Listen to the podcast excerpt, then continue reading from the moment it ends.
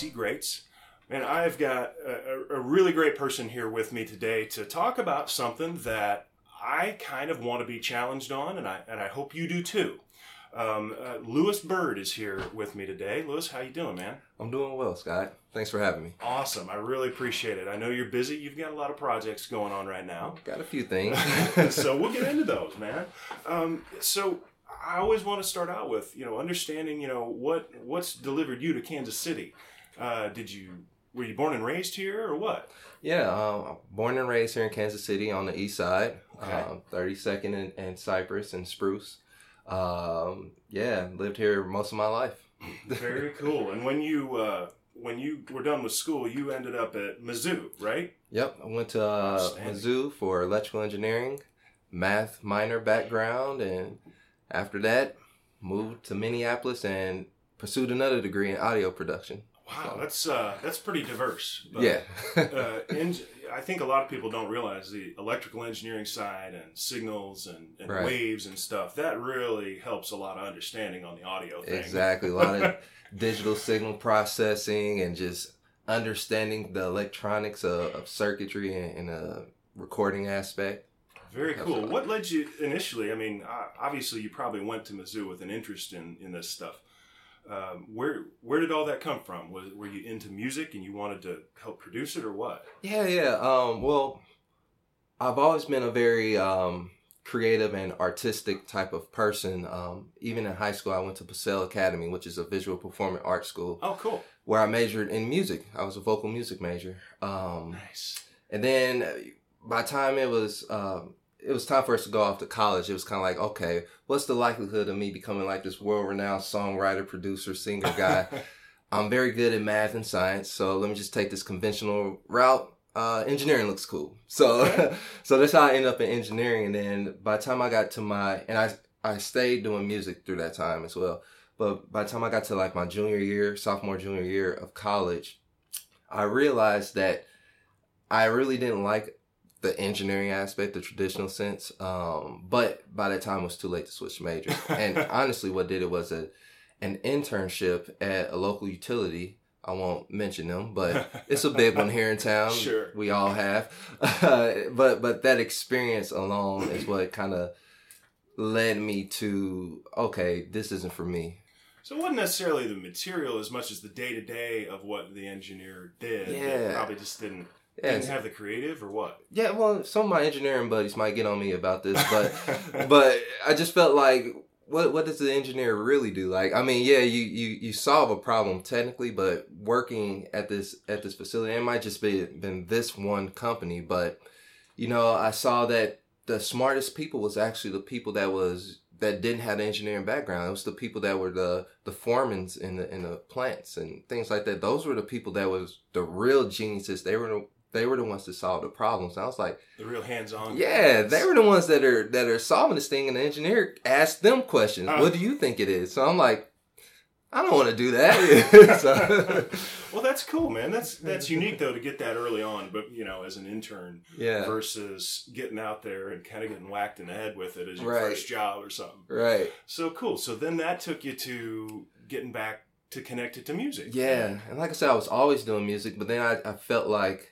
Again, me being kind of a type A analytical person, I was just kind of like, well, maybe I should get a degree in in audio engineering to to basically spruce up my already natural engineering and, and music production abilities. And then that's how I ended up in Minneapolis. Okay, because um, there's an institute there. Yeah, Institute of Production and Recording, and that was a, a totally different experience. Uh Long story short, Scott, I have very strong opinions about education uh, in the sense of going to a more traditional university versus a more vocational type of degree program, and both have major issues. So, yeah. Well, I think you're right, and I think that's something that's being tackled a lot lately. Hopefully, right. Hopefully. Probably could be more. You right. know, I remember uh, my mom was a superintendent when I was uh, uh, a little bit younger, and kind of hearing the, the secondhand stuff, there, mm. there's some odd thinking in education still, yes. for yes. sure. Well, One of the things, the projects that you're working on right now mm-hmm. is something called, and you're going to have to correct me if I get it wrong, mm-hmm. is it Awari? Correct. So, okay. Good job. Yeah. So tell us about that, because that that's really what caused me to reach out to you, because mm-hmm. it's it's looking to tackle something that that I think I don't understand very well. Right. So help me help me with this one. All right. Well, Awari, first and foremost, is a cognitive technology, basically artificial intelligence, um, that utilizes machine learning, natural language uh, processing that. Essentially what it does is we design it to analyze performance re- reviews and look for hidden bias. Um, okay. Here's the thing. Everybody has bias. No matter who you are, we all have some form of a bias, and that bias is built off of our background in life. You know, sure. it, it starts as early as when you're in the womb to, you know, your parents first and foremost, uh, then your, your, your, your most immediate family, then whatever neighborhood you grow in and what school you go to, what church you attend, if you, if you attend church. Yeah. Tons of environmentals yeah. and your educational environment, right. everything. Yeah. Like. Everything. Media is a, a huge thing. Uh, no kidding. So, So, you know, that all these different stimulus that come in your life throughout throughout your life is what helps your background grows, grows. And then from there, it kind of impacts your bias. Okay. Um, and that can be, you know, that can have strong negative opinions towards certain topics or certain people or certain regions. Be that race, gender, race, gender. Mm-hmm. whatever, educational background. I mean, yeah, exactly. Endless, right? Endless. Uh, okay. So, so when you understand that, at least from my, my, my side of things, you start to really realize that a lot of times people's quote unquote natural reaction isn't always a natural thing per se. It's more so something that was taught to them. It was something that was kind of like embedded inside their brain over time. Um, Stimulus response that they're yeah. just trained to it's, do. It's trained, it's wired into them. Now, just like, you know, kind of going back to engineering, just like any form of a circuit, you can rewire a circuit okay. if you understand what you're doing, right? Uh, with that being said, when it comes to your bias and, and specifically implicit or unconscious bias, you know, that's something that's hard to see. No, again, hence the name, unconscious. Nobody knows it's there, right? Okay. Uh, but the, the, the goal of our technology with Awari is to help bring in that proverbial um, flashlight to shine it on a person's bias or a department's bias or a company's bias and help them, okay, now you understand that you're, you're this individual or this department or this company has a strong uh, negative bias towards women or gender. Or it can be a strong prefer- preferential bias towards uh, older people. It can be all kinds of things in there. Okay. So um, my my opinion on that is once you actually understand what types of biases that you have, whether it's uh, a strong negative bias or a positive preferential bias, the goal is to be neutral. You want to be objective about everything. That's, I think that's probably a lot harder. Yeah, it's things. It's very hard, right? Um, but, you know, the goal with, with Awari is to shine that light on it and then from there help companies uh, strategically and systemically bring in that objectivity to their, their system. Because I, I, for one, believe that it's, it's, it's damn hard. Can I say damn on here? Yeah. Okay. Well, we just did. So. There we go. It's damn hard to, to change someone's mind unless they want to change their mind. Right. Um, and but if you if you're working in a workplace, you have a company, you can do strategic and systemic things to mitigate bias. Okay. Whether that's changing how you, you go about your hiring process, your um, performance appraisal process, um, inter- interjecting in certain objective points of views. So that's that's our goal is to one with Awari. Help companies realize where's their bias and they can track it over time and they can see how are things progressing. So basically, not basically, it's very complex, it sounds like. Yeah. Um, you know, your platform is going to be able to, you know, use its machine learning algorithms to go through all of their performance avals mm-hmm. and, and, and figure out, okay, these are the specific things that you maybe, like specific language they're using. Yes. Or, or stuff like that. Just, just like you said, shine a flashlight on something they don't know they're doing. Right.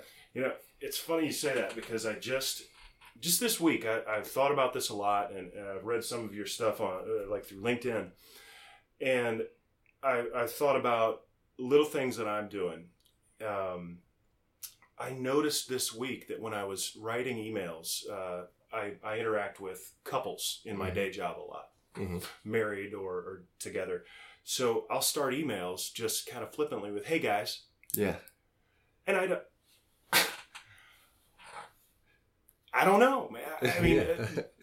to, maybe that's a window to my unconscious bias. Yeah. Right? Yeah. And I'm using that language. Is it something I'm intending to pointedly um, belittle or offend them? Mm-hmm.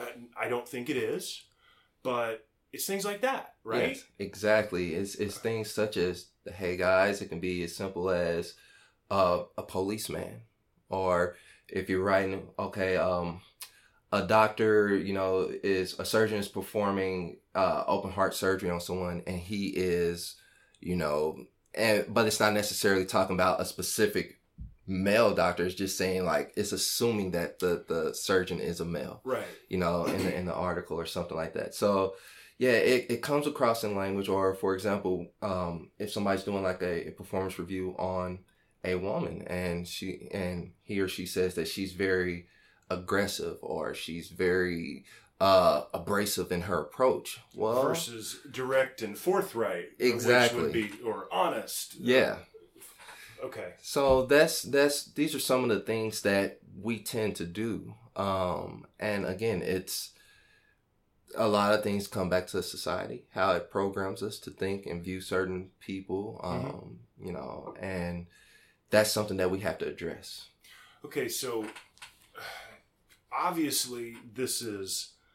Uh, not obviously, but it seems to me that this is something that's probably born. Um, number one, you've you've probably experienced it. Yes. Um, you, you know, you're a minority in a field that is is decidedly non-minority originally with engineering, right? Mm-hmm. Um, so you've probably seen it firsthand, but it's it's more than that. Mm-hmm. You've this is data-based, right? Yeah, data-driven. You know, technology. Yes. There's been a lot of stuff looked at and a lot of studies to show that this is happening. Mm-hmm.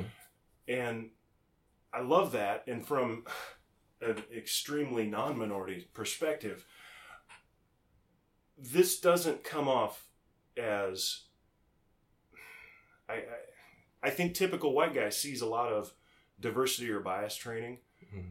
as threatening initially. Mm-hmm. When when they're first presented with it. And right. I think that's a pretty old unconscious bias, right? Right. So, um, but this doesn't come off that way. Well, that's good. uh, to me. I, I maybe, yeah. You know, it's not, we're going to club you in the head. We're going to help. Right. You know, is that kind of, that seems like the direction you're going. That's exactly the, the direction because, um, I'll be honest with you, I'm, I'm a strong critic of a lot of diversity and inclusion initiatives and approaches. Um, and this is probably me being a outsider going kind of tap dancing into this, this field. Sure. And, and and here's the reality. I'm not that guy. I'm not the diversity. You know, I'm very clear to tell people I'm not a diversity consultant.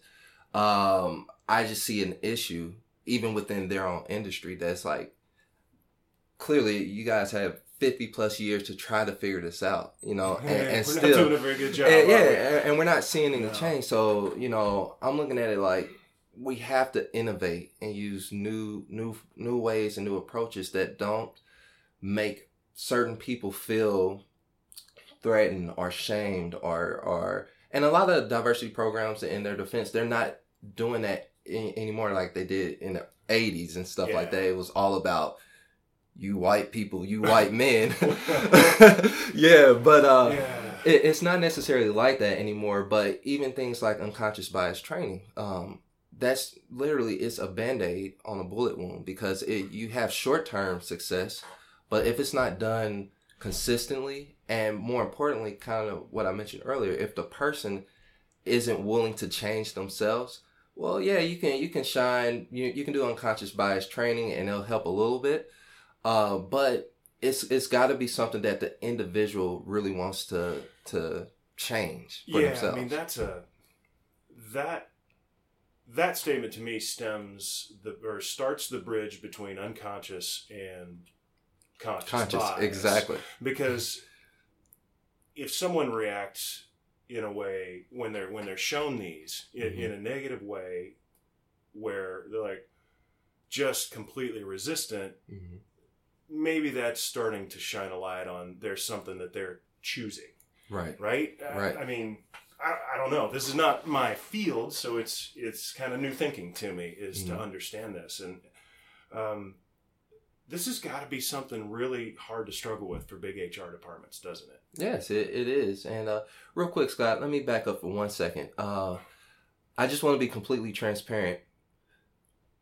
Me going into this field, it was a lot due to my personal reasons in the sense that I experienced these things, right? Yeah. Um, but even still, I was also one of the per- people that was, you know, acting out or, or displaying some bias as well. So, so give you a background. At one point in my life, I wasn't the, the minority. You know, growing up in a in Kansas City East Side, going to the Kansas City public schools most of my life. Mm-hmm. Uh, I mean, I was a clear majority at that point. You know what sure. I'm saying? Yeah. A lot, a lot of black students uh, at many of the schools I went to, went to throughout elementary through high school, um, and this was my thinking. When I decided to go to college, initially I wanted to go to a historically black college and university, but the one that I wanted to go to didn't have my major. Uh, well, actually, they wanted me to co-enroll at Georgia Tech, and me being a first-generation college student, I even saw that that was going to be a headache, and I was like, I, yeah. I don't want to deal with that. Well, I know Tech's programs are different. Don't they still go on like a, a period program versus I, semesters and all kinds yeah, of stuff? Yeah, so, yeah. So I, I just saw that being a headache, and... Um, My second choice was was Mizzou, um, and I, I remember my thinking at that time before I went to college was, okay, this was my, my true thinking. I've been with black folks for the majority of my life, you know, as far as my direct network and, mm-hmm. and, and environment.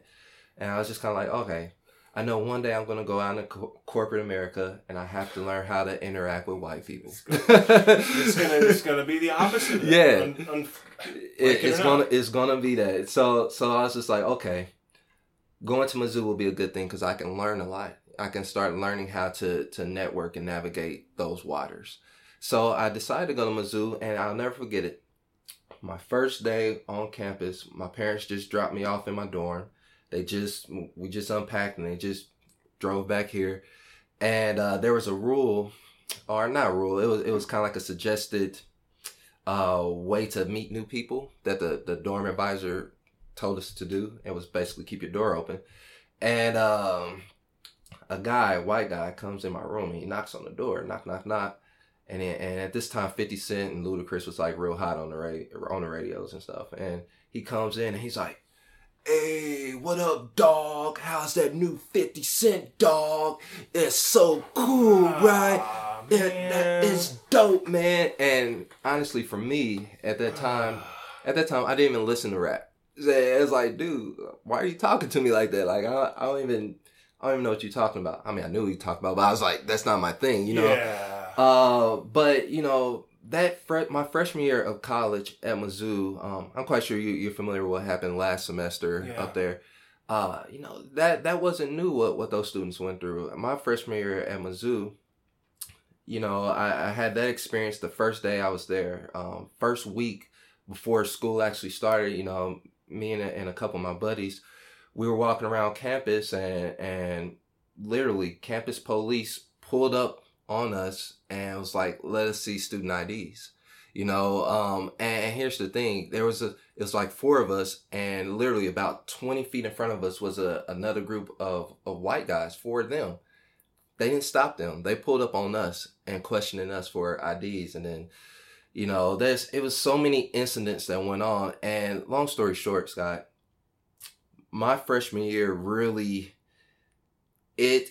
It made me more biased towards, I mean, be, just be honest with you, at that time, white people, because you know, I mean, it was just... Man, hearing stories like that, I gotta tell you, I don't blame you. yeah, yeah, but but here's the thing, you know, I was young, um, and then I, like I said, I realized that, over time, I realized that it's not all, all white people, and kind of going back to that, that internship, part of it was, yeah, the engineers, they were, you know, they didn't do anything, in my opinion.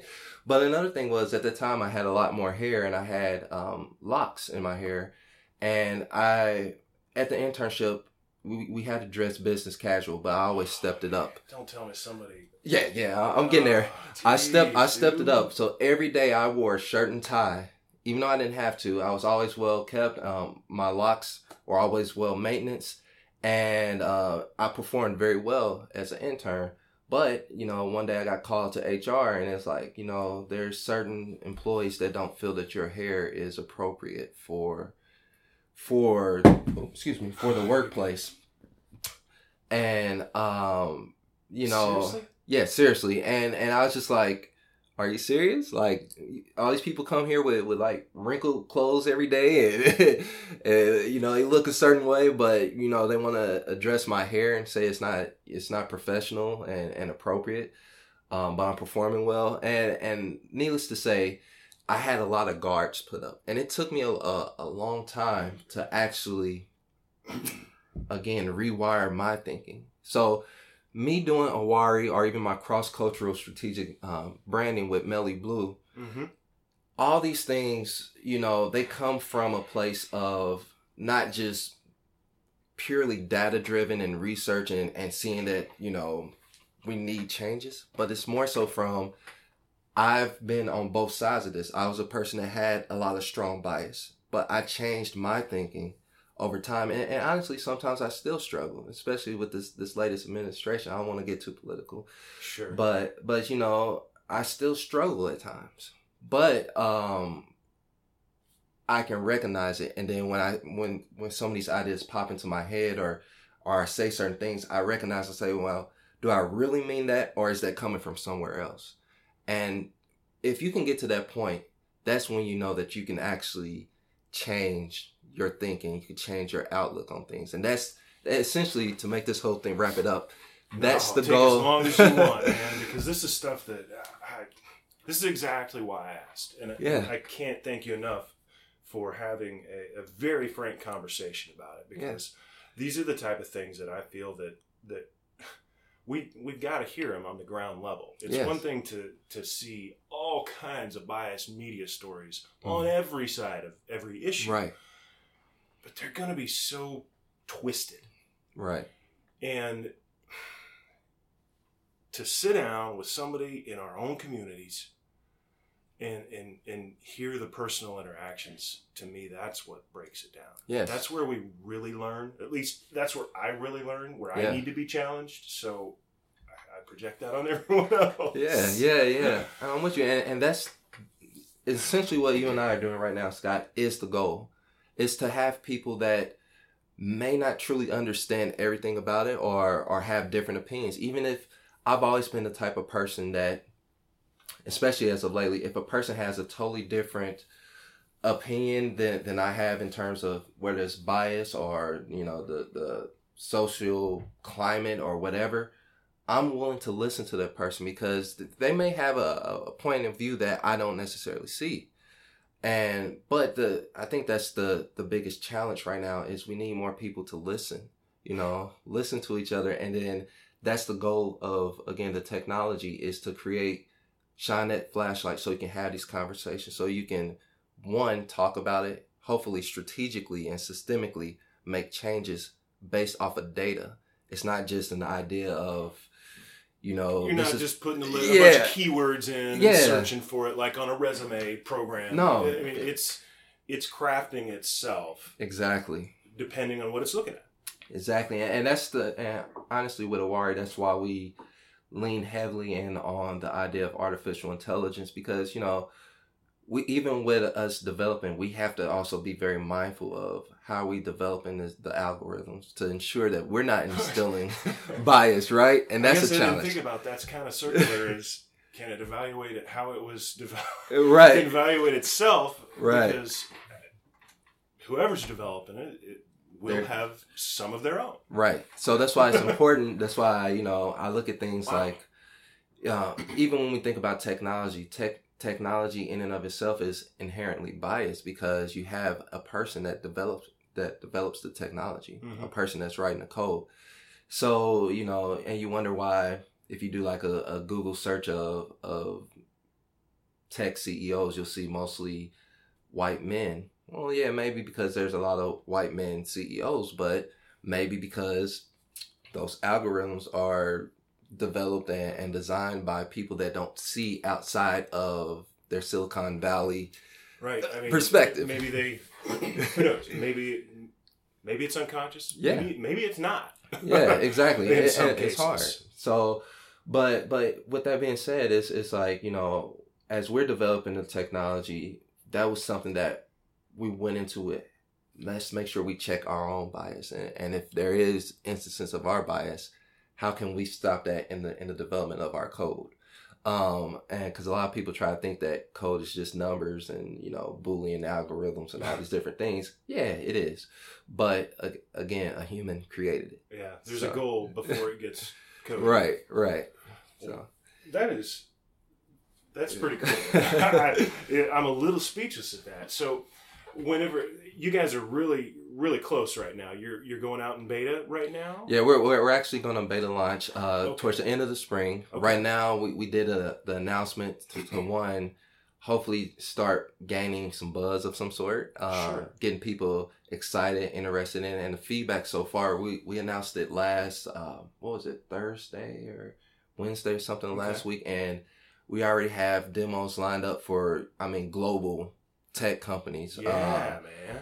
Uh, international and global apparel companies, like they're already like, hey, let's That's let's check fantastic. this out. You know, um, a couple local companies here are very interested as well. Um, that what's funny is with the nature of my business, even with the the consultancy Mellie Blue, it's always been easier to connect with people outside of the Kansas City community. I don't know why that is. Is it the, you know, you're taken for granted in your in your home? Or? Maybe. I I don't know. I don't know. That, that's always been the challenge. Uh, but, you know, like I said, we're getting some, some in- interest here as well. So, and it's only been, like I said, maybe five days since we did our announcement. And well, that's encouraging, man. It yeah, sounds it, it like really things is. are really on the upshot for it. Yes. That's awesome. So, you, it sounds like it's it's a platform that I'm guessing the amount of data in will will help. Yes. So larger organizations are really going to see a big benefit from it because it's going to be able to churn through tons yes. of data yes. that they can't do individ- you know, as a person. You mm-hmm. know, w- will it work for small firms too, or can it learn from bigger firms to what to look for in small ones? Yeah, it'll, it'll definitely work for smaller firms. Um, it, it all depends on how much data they put in. So it okay. is the way it's designed is it doesn't really matter what size of the organization it, it matters on. It matters on how much data is being fed. Okay. So even if you only have ten, twenty uh, reviews to upload, then it'll it'll give you some type of feedback. But here's the the, the thing that makes the, the technology special is it collects the data and it monitor, monitors it over time. So the more that you feed it, because, you know, you have to do, yes, you have to do appraisals every, you know, some companies do every quarterly, some companies every six months, uh, biannually. They had an annual appraisal, but the more that you feed into it over time, you start getting a, a better picture painted. So very cool. Now, it sounds, from what you said, it's primarily done with uh, um, performance appraisals and stuff. That's where we're starting, yeah. It sounds like this could transition into uh, communications. To yes. Internal and, you know, email and stuff like that. Yes. Because that's going to affect things, you know, that's going to affect bottom line things, yes. right? I mean, how people are interacting with customers. If if a customer is seeing an implicit bias that's that you're not, right. and it's turning them off to your company, hey, that's... Yeah. That's profitability for some people. Exactly. So this could go there, can't yes, it? Yes, yes. Well, we we that's the that's the next level kind of longer goal. Term. Yeah. Interesting. Uh, but we're starting off with performing performance appraisals for the simple fact that when you think about, you know, bottom line and, and just those aspects, retention is a lot more cost effective than continuing hiring new people. Yeah, I mean, the I don't like I don't know much about H R, but what do they say? It's, to hire somebody new versus retain, it costs something like ten times. Yeah, much. Yeah, exactly. And if you get to someone that's uh, in the senior level roles, it's almost two hundred times or two hundred percent more uh, okay. cost to to actually go out and try to recruit and hire a new senior level or manager type okay, of role. So basically, we're looking at, you know, let's make sure we we take care of these internally. Mm-hmm. And not lose people because of things we don't know we're doing. Exactly. And, and you know, the number one reason why most Americans leave their job is because they don't feel appreciated. So when you factor those things in, it's not because they don't like the work. It's not because they don't like their coworkers. It's simply because they don't feel appreciated, so they leave. And a lot of that could stem from things we're not thinking about. Exactly. That's really cool, man. My mind is officially blown. Well, that's well, really you. nice, man. How you guys have probably you had to work on this for a long time. Yeah, it's it's been a little over a year. Um, is and when I say year, I mean it's. I do do the Mellie Blue consultancy um, mm-hmm. during the day, and then at night we're you know my my chief technology officer, who is also my college roommate. Oh, cool. Uh, you know, we we were turning on this thing like. Weekends we're we're working on it, so it's been consistent work for, like I said, a little over a year now, um, and very dedicated to it. So to now even to get to this point to where we're gonna be again beta launching in about a month and a half or so, it's it's really exciting just to. Man, that's cool. I can't wait here. to I can't wait to see the progress. I mean, this is something that's gonna I don't know. I don't know a lot about it, but it seems like this is going to blow up pretty big for you. Yeah, well, I, I appreciate it. Yeah, that's very cool, man. Well. I, yeah, I'm kind of speechless. It's just, I've never um, delved into this topic this deep, and I, I really appreciate that. So, no, Scott, good. I, you, if you can tell, before we actually started the, the, the interview, you mm-hmm. was t- telling me a little bit about your upbringing. Um, yeah. Yeah, will you mind sharing? Because no, I, because I think that that's, you know, again, this is an important thing. I, yeah, I think you're right, because... Uh, I did not come from a diverse background. Yeah. I mean, I, I'm very proud of my family, and I, I, I think, you know, my parents didn't instill, you know, racist views in me or something like that. But I grew up in a Northwest Missouri farm town, like forty people. Guess what? Not very diverse. Right. I know that's a surprise, isn't it? But yeah. The little K through twelve school that that I went to, good people, but again, not one.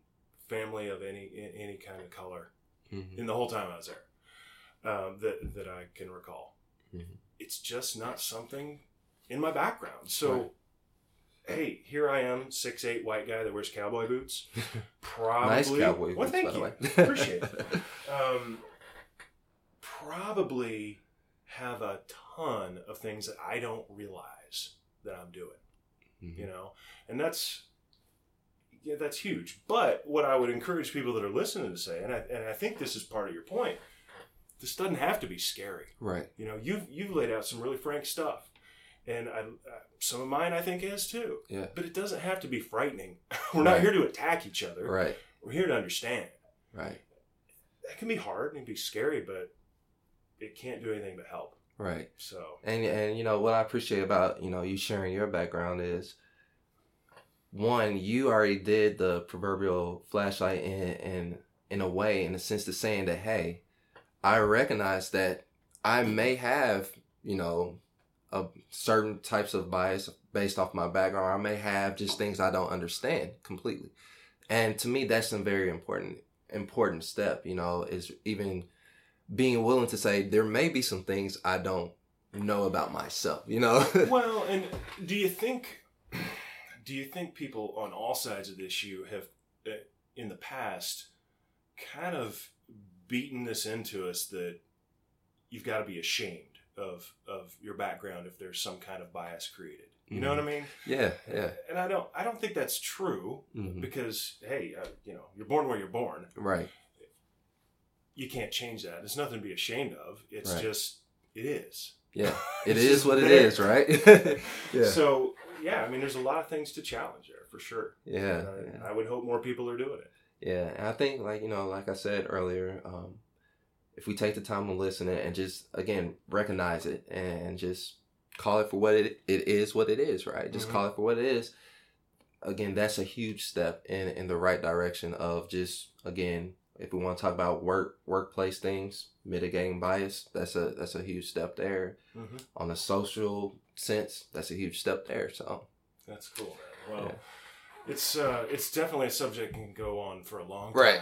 and, and it should, you right? know? And hopefully, I'll, I'll be honest. I'm hopeful that um, this is the kind of conversation that goes on at a bar downtown over a beer with people. Yeah, every, every week. Those are the best conversations, right? Yeah, you know, when people are just. I mean, to, being each other. Today is what, Saint Patrick's Day, right? Yeah. And this is a great time to do it down in Westport, you know.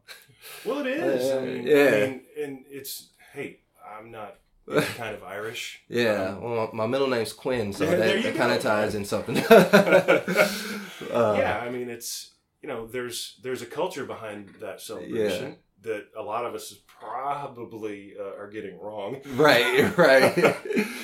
You know, and I think we probably do that, like your example of uh, the individual on your first day at college. Yeah. I think I think a lot of us get that wrong. Yeah. You know, is making those assumptions of who somebody is because of how they look or exactly. stuff like that. Exactly. So, and, and, you know, that's, if I had to say anything, that's that's the goal with the technology. That's the goal of just overall my business with, with Mellie Blue is to, it's never to... It's never to come from a position of trying to make people feel shameful about anything or anything of that nature. It's more so about showing that diversity in the sense of not how we like to define it now, but true diversity, like having people from different backgrounds, different, you know, whatever it may be. It can be a, a value add, especially in a business sense. If Absolutely. You're doing global business, it makes total sense to understand culture and sure. to understand these things. Uh, so that's why I'm very big in, in the idea of culture um, and inclusion more so than diversity. Um, like I said, I have very strong opinions. That might cause, cause for another interview. But, a whole other thing. Yeah. Well, it just, it's become a, it's become a loaded word.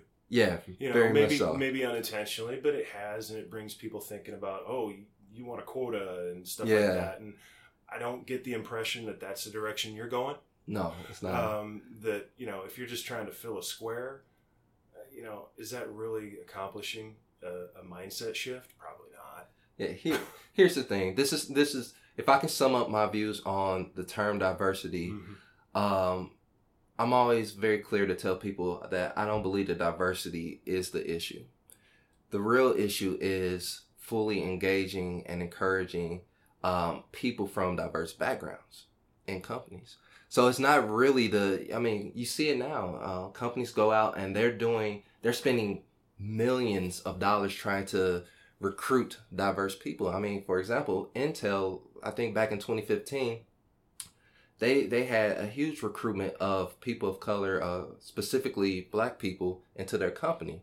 Um, How long did they stay? Exactly. By the end of... Uh, twenty sixteen, that one year cycle, they they had recruited, I think, um, my numbers may be off a little bit, but I think they recruited about two hundred fifteen people. By the end of the year, that cycle, two hundred nine people left. Black okay, people. Okay, now, so, I'm seeing, now I'm understanding your thought process. Yeah. There is, okay, great, we're recruiting, quote, diversity. What good does it do to bring people into an environment that they're going to be uncomfortable with because of what we don't know we're doing? Exactly. Got it. That's that's that's the whole goal of Awari. That's the goal of Mellie Blue, is to help um, people understand that. You know, it it makes. That's why I say diversity is, is great, but that's not the real challenge. It's again encouraging yeah. and, and empowering people from diverse backgrounds to be a part of the company, and hopefully keep them there. It's more than just being there. Yeah. Exactly. Very cool, man. Well, man, we got deep. Yeah, we did. Yeah, we did. That's good. Yeah. So, um, to lighten a little bit, yeah, I always want to know what people love in Kansas City, man. I always want to know their hidden gems, places that you love that you think everybody else should love. Uh, first, uh, I have to say my parents' house. Uh, no, with my, yeah, my, my family, we get together almost every Sunday for Sunday dinner, and we have a good time. Uh, we'll be there. Yeah, yes. Hey, I have to invite you one day. Uh, whole community, they'll they'll be fun. That's uh, cool. But but uh, outside of that, places that I really enjoy. Um, I really enjoy going down to um, Musician Mutuals Foundation uh, in eighteenth and Vine, or Divine District, I should say. Um, if if you don't know about the foundation, um, don't. And, and, okay, well, bringing that up. Yeah, well, I'll tell you real quick. Uh, basically, back when you know Kansas City's a huge jazz town, right? Mm-hmm. Yeah. So back in the in the heyday when it was like the true stomping grounds of, of jazz in the classical sense of jazz. Before you can go off to Chicago or New York or, or any of the major towns for jazz musicians at, at that time, you had to go through the foundation. It was kind of like a rites of passage type really? of place. I mean, all the greats played there. I mean, uh, Dizzy, Charlie, Charlie Parker, Charlie Byrd Parker. I mean, no every, way. Yeah, they all play there. And, and here's how it's set up, and it's still set up like this uh, to this day. You go there. Um, I believe the hours it, it, it kicks off at around midnight on Fridays and Saturdays, oh, and, and it cool. stays open till like six in the morning. Uh, and from what I understand, it's one of the only places that is legally allowed to ser- serve alcohol that late. All that late. Yeah. Uh, but basically, you go there, and if you're a musician, you go up with your instrument on stage and you play. And they play a lot of jazz standards, but if you can actually play, you're good. You, you you keep playing. If you if you don't play that well, they boot you off stage. No way. So yeah, dude, I gotta go check this out. Yeah, man, it, it, it's a real cool spot, and especially That's if you want to go on a date with the wife or girlfriend or first date or whatever, it's a, it's a really cool spot to go to because it's it's kind of chill. They have um, food and, and, and beverages, and I mean it has a good ambiance, you know, yeah. uh, for a romantic setting, unless you get somebody on stage that can't play, then it's like, whoa, you gotta go, buddy. Yeah, but that's that's one of my uh, favorite places. Um, and then I'm, I'm more of a uh, coffee shop type place. Uh, yeah. I, I love coffee shops just to go hang out. I love, uh, I used to say Quay, but I learned that it's Key down oh. at, down in River Market. Uh, I'm glad you said that because uh, I would have got it wrong. Yeah, I used to always say Quay, but I, I learned it is Key. Uh, but I love that place. Uh, uh, my, my frat brother owns Ruby Jean's Juicery, Chris Good. I love his yeah, place. Yeah, I saw him present at Million Cups, didn't I? Yeah, yeah. It was a, he, a really he presented cool like a month or two ago, yeah. Uh, I love going there um, because I'm kind of a health person. Um, but yeah, that's, those are like some of my places that I go. I love coffee shops, just trying new places out. Very so, cool, man. Yeah. Well, I appreciate you sharing those. But no problem. No. I got to tell you, man, this has been, um, probably one of my most, uh, eye-opening and favorite conversations I've had in about thirty of these. So nice. Well, hey, I appreciate you so you. much. I appreciate the invite, Scott. This like, is really cool. I hope, uh, I hope to follow your stuff, uh, from here on. I, I, I can't see this not blowing up and going big for you guys. Hey, I, I, I'll put it to you like this, man. Um, my goal with Awari is to become the next Kansas City's next iVerify in some yeah, some, capa- some capacity. Another yeah. good story. There. Yeah, so, so that's it, the goal. Very cool. Well, Louis, thanks so much for taking all Thank this you. time out of your day and explaining it to us and, and just giving us all great stuff to think about, man. Appreciate it, Scott. All right, have a great day. All right, you too.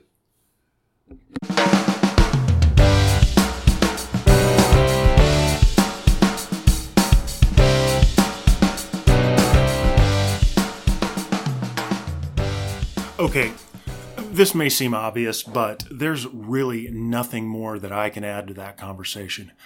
I can't thank Louis enough for not only his time, but such a productive, candid conversation. I encourage all of you listening to take this one to heart. Go out and have a conversation with someone different than you. Don't try to convince them of a political or religious view or sway them to your opinion on something. Just listen to each other. Hear stories of their background, tell stories of yours, and just get to know people who are different than you, and then take some time and reflect on that experience. Your openness to do this will make your life better and, in turn, make our city and our world better too. So I hope you got as much out of this show as I did. And more than ever, if you found some value here, I ask you to please share this with a friend.